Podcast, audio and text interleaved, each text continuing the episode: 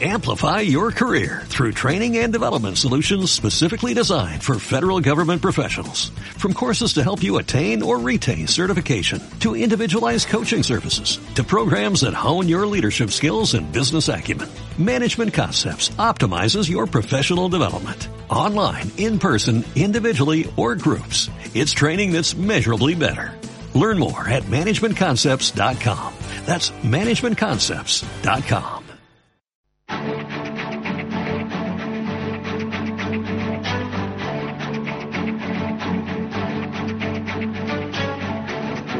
En Capital Intereconomía, el consultorio de bolsa.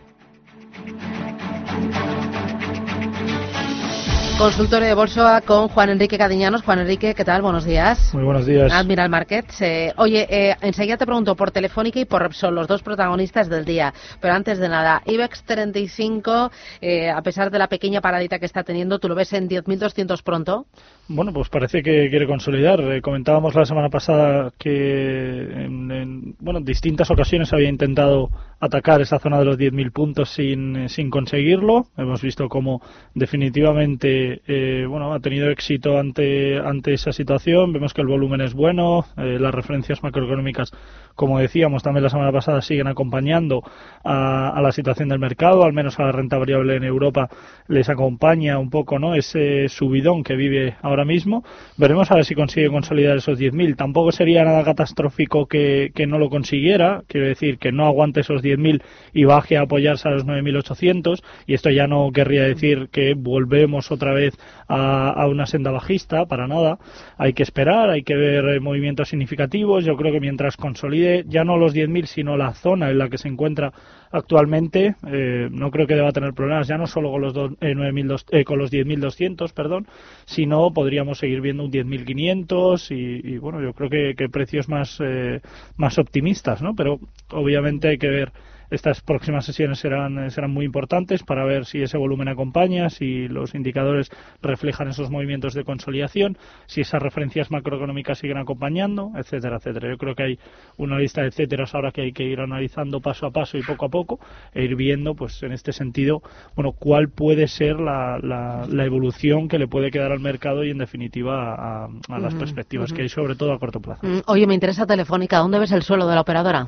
Bueno, yo creo que es una compañía que también hemos dicho muchas veces, tiene muchísima, muchísima competencia. Eh, hablamos de una compañía que, bueno, mientras siga cotizando en ratios en torno a los 6 euros, no creo que deba tener problemas en, en este sentido en marcar nuevos niveles, en, en, en, alcanzar nuevas cotas más altas, pero es cierto que, bueno, ha perdido niveles importantes, perdió la zona de los 6,70, eh, vemos, vimos en su momento como eh, los 7 euros los perdió con muchísima facilidad también y sin, eh, sin, sin tampoco una necesidad de volumen eh, enorme y esto lógicamente le hace le hace mucho daño. Yo creo que es una compañía, como decimos, que, que tiene muchísima competencia, que sigue eh, teniendo en el corto y en el medio plazo mucha debilidad. Veremos a ver si consigue aguantar definitivamente esos 6 eh, euros. Eh, si no lo consigue, vamos a tener eh, una, una compañía con, eh, con muchos problemas, al menos en ese corto plazo, y que en definitiva pues yo creo que eh, las perspectivas para, para ella no son buenas, sobre todo porque el sector está funcionando muy bien. Bueno, enseguida te voy a preguntar por Resol, otro de los protagonistas del día, y vamos a mirar otros muchos más valores. Los vamos a hacer con los oyentes a través del 609-224-716 o a través del 915331851.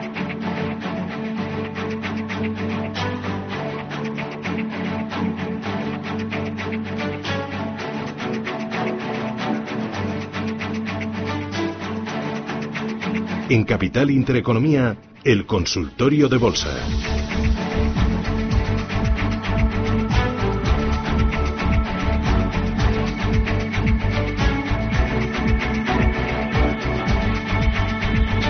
Bueno, tenemos ya unos cuantos oyentes preparados para participar, pero antes quiero que me analices también al otro protagonista del día en el mercado español, que es Repsol. ¿Cómo lo ves, Juan Enrique? Bueno, igual que, comentábamos en el caso de, Telefónica, Repsol es una compañía que ha ido perdiendo también eh, niveles importantes. Veíamos cómo perdía la zona de los 15, posteriormente los 14. Eh, parecía que en el entorno de los 12.80 podía reflejar un movimiento de posible cambio de tendencia, pero nuevamente no, no lo consiguió.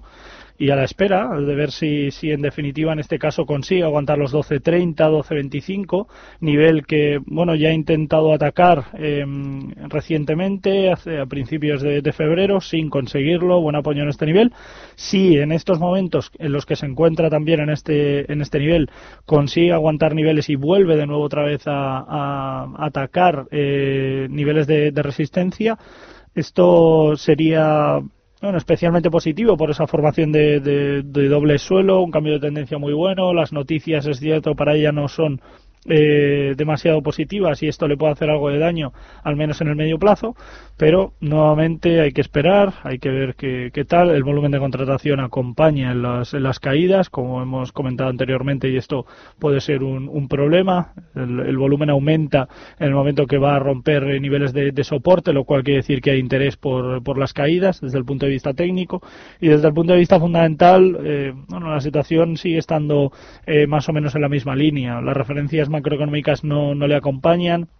Esos comentarios tanto por parte de la OPEP como de las, eh, las, las em, los últimos eh, descubrimientos, en este caso de, pozos, eh, no, no le han eh, venido especialmente, especialmente bien a la compañía y esto lógicamente pues hace que se abarate el, el precio del, del, petróleo, del barril y obviamente esto a Repsol tampoco, tampoco le viene especialmente bien. Bueno, voy a ir de paso ya a algunos oyentes. Empezamos por notita de voz. Hola, buenos días. Esto es una pregunta para el analista. Eh, tengo ArcelorMittal la 1380 y bueno, que me diga a ver qué, hago, si las vendo o las continúo manteniendo. Y luego cómo lo vería para entrar en Repsol a estos niveles. Venga, muchas gracias. Saludos. Repsol ya lo hemos comentado. Eh, bueno, lo del simplemente un pequeño apunte con Repsol, eh, lo vería bien siempre y cuando consiga, como decía, aguantar ese nivel eh, y, de alguna forma realizar un movimiento de cambio de tendencia. Si fuera así, bien, porque el ratio riesgo-rentabilidad sería, sería muy favorable. En el caso de, de Arcelor, es una compañía que ha intentado superar la zona de los 16.60 en dos ocasiones desde el punto de vista técnico, movimiento de cambio de tendencia que se puede confirmar. Lógicamente, el problema que tenemos aquí es que la confirmación vendría si los precios pierden el nivel de 13.34. Por lo tanto, yo no me lo plantearía el esperar hasta, hasta ese nivel. Desearía lo más cercano posible, si pudiéramos, a esos 16.60 eh, y a esperar a ver nuevos eh, movimientos. Siempre estamos a tiempo de volver a entrar si supera ese nivel, con un ratio riesgo-rentabilidad muy favorable, porque el stop estaría muy, muy acotado. Por lo tanto, bueno, vamos a, a ver si consigue de alguna forma volver a atacar esos 16.60 y entonces deshacer posiciones en general y para el medio plazo yo creo que es una compañía que puede funcionar muy bien. El sector está funcionando bien, el inmobiliario también ayuda, ¿no? Ese crecimiento del sector inmobiliario ayuda a que haya nuevas eh, líneas de negocio abiertas y que esto lógicamente a compañías como ArcelorMittal le viene le viene bien por el beneficio colateral y esto lógicamente es bueno. Pero para el corto plazo eh, yo creo que, puede haber mucha volatilidad y que nos podemos beneficiar también de esos movimientos. Muy bien, vamos con eh, otro mensaje de audio. Hola, buenos días. Eh, una pregunta referente, la primera a Solaria. ¿La ven ustedes que se vaya dirigida hacia los 12 euros, que parece que no tiene resistencias fuertes por el camino? Y la otra Siemens Gamesa. Ya también hacia los 17. Nada más. Muchas gracias y pasen buen día. Pues una vez más eh, volvemos a incidir otra vez en, Solaria. hemos comentado muchísimas veces. Eh, a principios del año 19 eh, hablábamos de ella como una de las mayores perspectivas que podría haber de cara al, 2019. Yo creo que sigue siéndolo para el 2020 pese a los impulsos protagonizados por, por la entidad. Yo creo que es una compañía que por fundamentales es difícilmente mejorable ahora mismo. yo creo que no, no tiene una competencia feroz. desde el punto de vista macroeconómico es una compañía que destaca muy bien eh, un descuento por comparativos pese a los impulsos superior al, al 10%, el beneficio por acción, la beta que tiene, en general yo creo que es una compañía que sigue reflejando eh, muy buenos números, desde el punto de vista macro muy bien, acompañando a todos los movimientos que tiene. Y desde el punto de vista técnico, ¿qué vamos a decir? El, gráfico representa un impulso y una fortaleza enorme desde que supera los 7 euros, no ha tenido tampoco eh, movimientos de debilidad, lo cual puede ser, entre comillas, preocupante, ya que puede realizar algún movimiento de consolidación, pero por el momento no, no es así. Veremos a ver si consigue, en definitiva, consolidar esos, eh, esos 10 euros al alza y volver de nuevo a atacar eh, niveles importantes de, de, resistencia, pero por el momento sigo diciendo que Solaria es una de mis favoritas dentro del, del mercado español y yo creo que, que lo volverá a ser para el 2020. eh, oye, suele venir por aquí Miguel Méndez de Metagestión y además de, de Solaria me habla de Green Energy, me habla de la luz, eh, me habla de, de todo lo energético y de todo lo renovable. Eh, ¿Tú estás con él? ¿Te gusta? Yo estoy con él. Yo, yo, bueno, como he dicho, lo llevo comentando desde el principio de 2019. No es que ahora nos unamos al barco, sino que, bueno, lo llevo diciendo más de más de un año. Yo creo que la, la parte energética sigue siendo, porque también lo comentábamos con Iberdrola. Eh, si recordamos, yo creo que son compañías que siguen teniendo buenos números, siguen teniendo muy buenas líneas por fundamentales y en el caso de la parte renovable mucho más. Eh, yo creo que hay muchos países que ahora eh, se están uniendo al, al carro, se están uniendo a esta a esta perspectiva, pero es lo que digo, eh, no es que lo estemos comentando ahora, sino que lo llevamos diciendo más de un año y yo creo que las perspectivas siguen estando ahí, los números siguen estando ahí y la verdad es que, bueno, eh, el reflejo de cara a las perspectivas que tiene el mercado, ese sector es, es bueno y la fortaleza y el peso que tiene sobre todo de inversores cada vez es, es mayor. Eh, nos pasa con, con nuestros clientes las, las consultas que realizan nuestros clientes por análisis y por informes que reciben de forma gratuita eh, siguen siendo en este caso cada vez más a la parte a la parte energética eh, y lógicamente esto esto ayuda yo creo que, que, también aquí haya mucho más interés en un sector sobre todo el de las energías renovables que bajo mi parecer yo creo estaba demasiado olvidado ¿no? el, para el año 2018 2019 estaba como como muchas dudas generaba el, el poder estar en él pero bueno yo creo que, que ahora el, el, interés es mayor y esto es algo positivo uh -huh. en el caso de Siemens Gamesa también la, la preguntaba yo creo que la perspectiva es buena es cierto que la tendencia es claramente alcista veremos a ver si el entorno de los 16, 16, 50 lo, lo consigue superar. Eh, la consolidación es buena hacia el entorno de los 15 euros, pero parece que se le atraganta un poco ¿no? esa, esa zona de los 16, 20, 16, 60. Eh, veremos a ver si en el corto plazo lo consigue superar y en esta perspectiva ver nuevos eh, movimientos alcistas. Uh -huh. nueva notita de voz. Buenos días. Le quería preguntar a Juan Enrique por ENCE y Arcelor y cómo ve ENCE de cara a resultados el próximo día 26. Gracias. ENCE y Arcelor no termina de levantar cabeza ENCE, ¿eh? No, y no. es una compañía que a mí me encanta. La verdad es que por fundamentales es, es una compañía que también vuelve a estar otra vez en, en, en, con muchas dudas. La gente, no sé por qué tienen dudas de, de ENCE. La verdad es que a mí es, como digo, una compañía que no sé, me gusta mucho y no es que que no, obviamente no es por interés, ni tampoco es que, que sea mi, mi, niña bonita, ni nada por el estilo. Quiero decir, hace mucho tiempo, llevo 18 años en este, en este sector y hace mucho tiempo que dejé el sentimentalismo ¿no? aparcado en, en cuanto a compañías, que al principio me pasaba mucho, es uno de los errores más comunes a la hora de, de operar, el tener en acciones, quiero decir, el tener ese sentimentalismo a la, a la compañía, para bien y para mal es decir, una compañía que es muy buena a lo mejor la tenemos como manía y, y, no entramos en ella nunca. Y al revés, ¿no? A lo mejor una compañía que no tiene interés y, y, y, estamos en ella día y noche, ¿no? Pero yo creo que ENCE es una compañía que por fundamentales habla por sí sola. Eh, los descuentos por comparativos que tiene sigue siendo muy bueno. El PER que tiene es difícilmente mejorable en el sector. Eh, ahora mismo rondaría cerca del 12, el mercado ahora mismo en 14, 80 más o menos. Y hablamos de una compañía con un PER por debajo de 10, lo cual, bueno, por descuentos comparativos es es, muy muy buena, muy buenos ratios, la beta por debajo de, del punto de referencia y en líneas técnicas como que no termina de, de, explotar, lo cual es malo porque lógicamente el interés se bueno se duerme en ese sentido y que no, no consigue ir a más, pero la parte positiva es que lógicamente no, no ha conseguido volver a, a, a explotar y eso nos deja un precio de entrada interesante. Yo personalmente con, con inversiones personales eh, es una de las compañías que tengo en cartera, al igual que Iberdrola y, y Solaria uh -huh. y yo creo que es algo que nos puede dar buenos números también para el año 2020. Uh -huh. En el caso de Arcelor, que también lo, lo, preguntaba, lo hemos comentado anteriormente, yo creo que mientras el sector inmobiliario siga, siga fuerte y siga aumentando, yo creo que son compañías que desde el punto de vista colateral se seguirán beneficiando. Uh -huh. Dice, buenos días desde Madrid, gracias por atenderme. ¿Me pueden analizar las acciones de IAG para una posición en corto? ¿Qué referencias me puede dar? Gracias, soy María y os escucho en el podcast. Dice. Pues gracias a ti, María. Eh, desde el punto de vista de entrar cortos, es una compañía que tiene fuerza, eh, la tendencia es claramente alcista tanto en el medio como en el, en el corto plazo. Desde el punto de vista eh, fundamental, sigue siendo una compañía que tiene buen crecimiento y tiene buenas perspectivas, sobre todo de, de, crecimiento. Yo creo que las, como digo, no esas perspectivas de cara a medio plazo siguen siendo buenas. Ahora, si quisiéramos ver la posibilidad de una entrada a corto, eh, bueno, yo creo que lo más cercano posible al 780, 785 sería lo más razonable. Eh, hablamos de una compañía que en ese nivel tiene una zona de resistencia muy importante, veíamos un volumen de contratación muy alto sobre esos niveles, pero no conseguía superarlo, quiere decir que parece que hay papel acumulado en ese, en ese tramo, por lo tanto ahí podríamos ver un posible beneficio, como digo, pero pero para corto plazo. No, no lo llevaría mucho más de, al terreno de la zona de los 6,70, nivel en el que, o cerca de ese nivel, te posiciones, porque como digo, bueno, la tendencia es claramente alcista y una premisa por encima de muchas es que no podemos ir en contra de, la tendencia. Mm, eh, notita de voz, vamos con una. Buenos días, soy José Luis de Alicante y para Enrique Cariñanos eh, ha recomendado Vértice.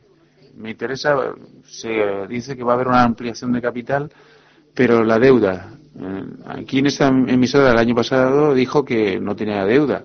¿eh? ¿Es así? Y es ni hace, si encuentra un inversor, no se perdería todo. Hay un poco de dinero ahí. Gracias. Pues en el caso de, de Vértice, la comenté también hace, hace tiempo, es una compañía que también personalmente tengo en, en, cartera, es una compañía que me gusta, eh, creo que ha sido eh, excesivamente castigada. Eh, hay que olvidar que Vértice ahora mismo cotiza como de descuento, ya no digo por descuentos comparativos, sino por precio de capitalización, descuenta con un o sea, cotiza perdón con, con un descuento en torno al 200, 200 y pico.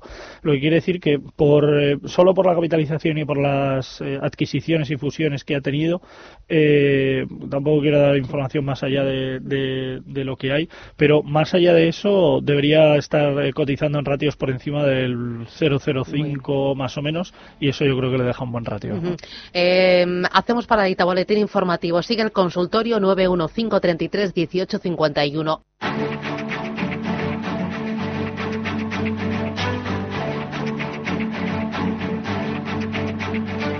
En Capital Intereconomía, el consultorio de bolsa.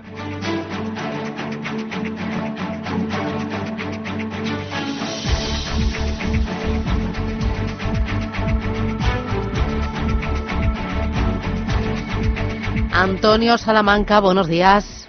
Buenos días, vamos a ver, yo quería preguntar por Grenergy. Es renovable, pero antes quería dar una pincelada a los agricultores. A ver. Y al gobierno en general, que parece que son muy listos todos para cobrar solamente. Mm.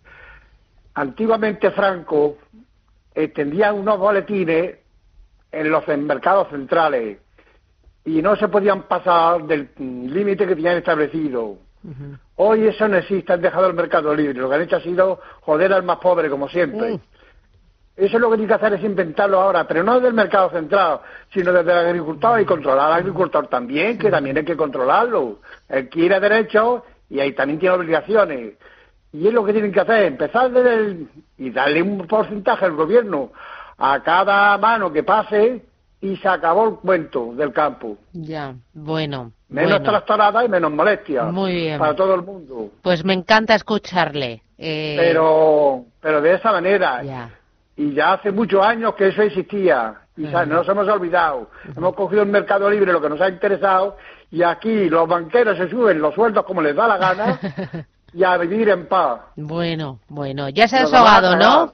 Se ha quedado tranquilo. Gracias, sí. Nada, muchísimas gracias. Me encanta escucharles y ver que se implican en, la programación, en la vida y en la pelea. Antonio, dígame además en la bolsa, eh, ¿cómo le va? Pues este año pasado un 10%. ¿De ganancia? De ganancia. Bueno, no ha ido mal, ¿no? Yo creo que no. Bueno. Y soy un analfabeto. Ya. Eh, eh, bueno, ¿y ahora qué le preocupa? ¿Qué tiene en cartera? Ahora Genergi, porque he entrado ayer a 18 mm. y no sé lo que me va a ocurrir. Ya. Y, Pero yo creo que sí, que tirará para adelante. Vale, ¿y alguna otra cosita que esté vigilando o que quiera saber? Pues nada más, los demás son eléctricas y esa sé que estoy tranquilo. Pues nada, pues le vamos a ayudar. Muchísimas gracias. A usted, buenos días. Nada, que tenga suerte. ¿Qué dices? Eh, Green Energy lo hemos comentado antes. eh, o sea, hay mucho interés por todo lo que es renovables. Sí, en general, y yo creo que es algo eh, bueno, ¿no? No digo que eh, no creo que vaya a ser una burbuja esto ni mucho menos porque creo que, que el interés es estable no dentro de lo que hay es coherente es razonable yo creo el posible crecimiento eh, que le queda aún no porque yo creo que sigue teniendo muchísimas posibilidades de crecer. El sector en general es bueno pero sobre todo digo que es estable no es que estemos hablando de un boom y que de repente pega un pelotazo como como tuvimos con las tecnológicas o como pasó con la parte de criptomonedas o no no creo que estemos en ese en ese escenario ni mucho menos no yo creo que el interés es real eh, yo creo que el crecimiento también es real, pero digo, lo venimos comentando mucho tiempo, volvemos a seguir eh, haciendo hincapié en ello, sigo haciendo referencia a que las energéticas y las renovables para el año 2020 van a seguir siendo buenas, pero repito, no es algo nuevo para nosotros, lo venimos comentando mucho tiempo y seguimos en esa en esa línea. En el caso de Gran Energy, un poco más de lo mismo. No, eh, no hay mucho más que, que, que, comentar que lo que ya hemos dicho. Eh, tendencia claramente alcista, tanto en el largo como en el medio, eh, como en el medio plazo. Parece que en el corto plazo puede que se le atragante un poco a la zona de los 19 euros por ese, esa acumulación de papel, que también es algo lógico, quiero decir, porque el volumen que tiene es relativamente pequeño por la capitalización que, que, que tiene la, la, la, empresa, hablamos de 420 aproximadamente millones de, de, euros de capitalización, lo cual es relativamente pequeño y lógicamente pues cualquier movimiento le puede le puede beneficiar o perjudicar. Yo personalmente si eh, nuestra visión fuese a medio plazo estaría tranquilo con, con ella y, y a esperar. Notita de voz. Buenos días, mi nombre es Alejandro y me gustaría que don Enrique me analizara Antena 3 y Aircross, soportes y resistencias. Estoy dentro, gracias. Antena 3 y Aircross. Bueno, el caso de, de Antena 3 eh, es una compañía que es cierto que ha tenido, ¿cómo decir? Eh, demasiado, demasiada volatilidad, pero volatilidad mala. Eh, no sé si es algo que, que, bueno que le puede perjudicar eh, que tenga volatilidad una compañía no es algo negativo pero la, la, volatilidad puede ser positiva puede ser negativa. En este caso la volatilidad que ha tenido ha sido claramente negativa perdiendo niveles importantes desde el punto de vista macro perdiendo buenas eh, líneas de negocio que tenía abiertas y que las ha perdido muchas de ellas en beneficio del, del sector. Y eso es un poco el problema que tiene ¿no? que cuando pierde una línea de negocio claramente lo gana su competencia y normalmente su competencia cotiza cotiza en el en el mercado lo cual lógicamente también le, le perjudica desde el punto de vista secundario. Perdía niveles importantes como la zona de los 340 eh, luego volvió a perder la zona de los 320 y realiza movimiento de consolidación hacia el mismo tramo y a la espera de ver movimientos significativos. Parece que ahora quiere hacer un movimiento de parada en torno a los 3 euros y que hay acumulación de dinero de dinero comprador y en este caso parece que, que tiene algo de interés en poder eh, recuperar niveles y poder ver un posible movimiento de, cambio de tendencia. Como digo, veremos a ver. Eh, si tuviéramos títulos en cartera, mantener a la espera de ver cómo evolucionan esos eh, 3 euros. Si no las tuviéramos, hasta que no supera los 3,20, no me lo plantearía por ese, bueno, por ese posible o no movimiento de, de, de cambio de, de tendencia. Uh -huh. La otra. Eh, la otra, eh, ¿lo podemos volver a escuchar el, el, otro audio, el anterior, porque yo no lo he apuntado? Sí, vamos pues con mi ello. Mi nombre es Alejandro y me gustaría que don Enrique me analizara Antena 3 y Aircross, soportes y resistencia. Eso era Antena 3 y Aircross, los dos. Bueno, en el caso de Aircross, una compañía que claramente ha ido de, de menos a más, eh, la tendencia en el medio plazo sigue siendo buena y sobre todo con buenas consolidaciones. No es que sea una ruptura eh, agresiva y que tiene una subida libre clara como en el caso de Solaria, que decíamos que es algo bueno pero que también tiene su, su parte negativa. Pero en el caso de, de Aircross, bueno, eh, rompe y consolida la zona de los 2.30, rompe de nuevo y consolida la zona de los 2.50, vuelve de nuevo a hacer el, el mismo movimiento en la zona de los 2.69 y es cierto que lo pierde, al menos en el corto plazo. Esto puede ser algo negativo en ese, en ese horizonte temporal, pero veremos a ver cómo evoluciona el entorno de los 2.50, que aparte de poder ser una zona psicológica, eh, podremos ver buenos movimientos en ella. Yo creo que si consigue aguantar la zona de los 2.50, que en principio no, no creo que le haga, eh, o sea, que le sea muy, muy difícil, pero si consigue aguantar este nivel, pues atacar claramente la zona del 2.85. De no tener títulos, una buena entrada cerca de estos 2.50 podría ser algo razonable y también en la zona de los 2.32 que hemos comentado anteriormente y si tuviéramos títulos en cartera, pues a la espera ¿no? de, ver cómo evolucionan esos 2.50, ya que bueno el perder este nivel podría llevar los precios hacia el 2.32 y a posteriori a la zona de los 2 euros, pero por líneas fundamentales es una compañía que yo creo que sigue teniendo algo de fuerza. Bueno, vamos con el último dos más, vamos con dos más, un audio. Buenos días, Fernando de Logroño. Mi pregunta era para entrar en Grenergy o en Audaz, ¿cuál sería mejor? Y si se puede entrar ahora. Muchas gracias. Está en el coche. Más que el tractor. bueno, el tractor, me dice mi compañero. Que la parte renovable como que abre mucho, ¿no? El, sí, sí, sí, Y esto es muy común también. Es un error, o sea, un error quiero decir el pensar que por el hecho de que invirtamos más en renovables, como que va a haber una ayuda del gobierno a, este punto por ese por ese crecimiento, pero suele ser suele ser muy habitual. Ya pasaba también el año pasado con la parte inmobiliaria, ¿no? El, trabajadores del, del sector como que se aventuran, ¿no? A, a intentar entrar en este tipo de acciones, lo cual es algo bueno también por el conocimiento que tienen. Obviamente, la parte macro, ¿no? Desde el punto de vista fundamental, tienen un conocimiento muy bueno. Pues en el caso de, de Gran Energy, lo hemos comentado, eh, la tendencia es claramente alcista. Yo creo que el, el sector es, bueno, eh, obviamente. La propia compañía también, yo creo que es una compañía que sigue destacando bien desde el, desde el lado positivo.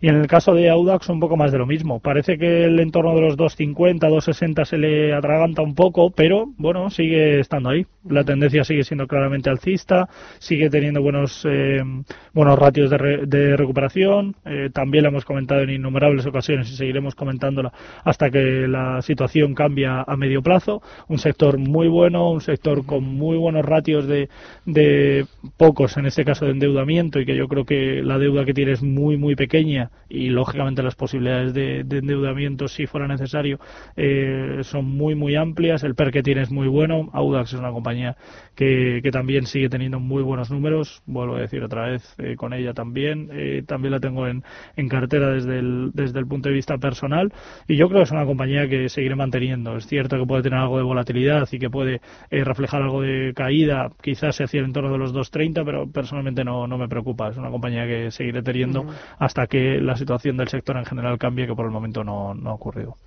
Eh, vamos con la última, eh, la última notita. Buenos días, eh, enhorabuena por vuestro programa. Quería preguntar al analista si la empresa DIA podía entrar otra vez en el IBEX 35. Muchas gracias. Mm. Complicado. muy, muy complicado. sobre todo porque, bueno, eso, la situación que, ya no por la propia entidad, sino porque todo lo que rodea a, la entidad, la situación de, del, inversor ruso, un poco todo lo que, lo que ha acontecido a ella no, no, no ha sido muy positivo, lógicamente, para ella, sobre todo porque ha perdido muchísima capitalización, pierde muchísimo interés, volumen, etcétera, etcétera. El volumen medio ahora es como 20 veces menor que el que, el que había antes y eso es una previsión muy importante para poder cotizar en el IBEX 30 es algo que lo veo muy muy complicado. Una, no, no creo que tenga sentido. Además, el, el contra split lo, lo barrió eh, enseguida, con sin apenas volumen, o sea que no, no creo que haya ahora mismo mucho interés en eso. Em, en general, el mercado o sea, lo está haciendo este año espectacularmente bien. Podríamos cerrar el año y decir nos vamos de vacaciones al resto. que no pase nada más, que nos quedemos congelados. Yo creo que el mercado espera ¿no? a, ver esas medidas por parte del gobierno que todavía no, no, no han llegado de alguna forma clara y que no han perjudicado lo que tiene fuerza, ¿no? Porque la, la parte energética, la parte inmobiliaria y la parte de consumo siguen estando ahí con, con fuerza. Lógicamente veremos a ver si las medidas que, que ponga el gobierno eh, perjudican. En ese momento se tomarán decisiones, pero por el momento, mientras no lleguen, pues a, esperar, ¿no? Bueno, eh, Juan Enrique Cadiñanos, Admiral Márquez, gracias por echarnos una mano, a ayudar a los oyentes, a enseñarles un poquito más de bolsa y a tomar decisiones y construir carteras. Gracias, que tengas buen día y hasta pronto. Cuídate. Igualmente, Adiós. Gracias. Hasta luego. Amplify your career through training and development solutions specifically designed for federal government professionals. From courses to help you attain or retain certification, to individualized coaching services, to programs that hone your leadership skills and business acumen, Management Concepts optimizes your professional development. Online, in person, individually, or groups. It's training that's measurably better. Learn more at managementconcepts.com. That's managementconcepts.com.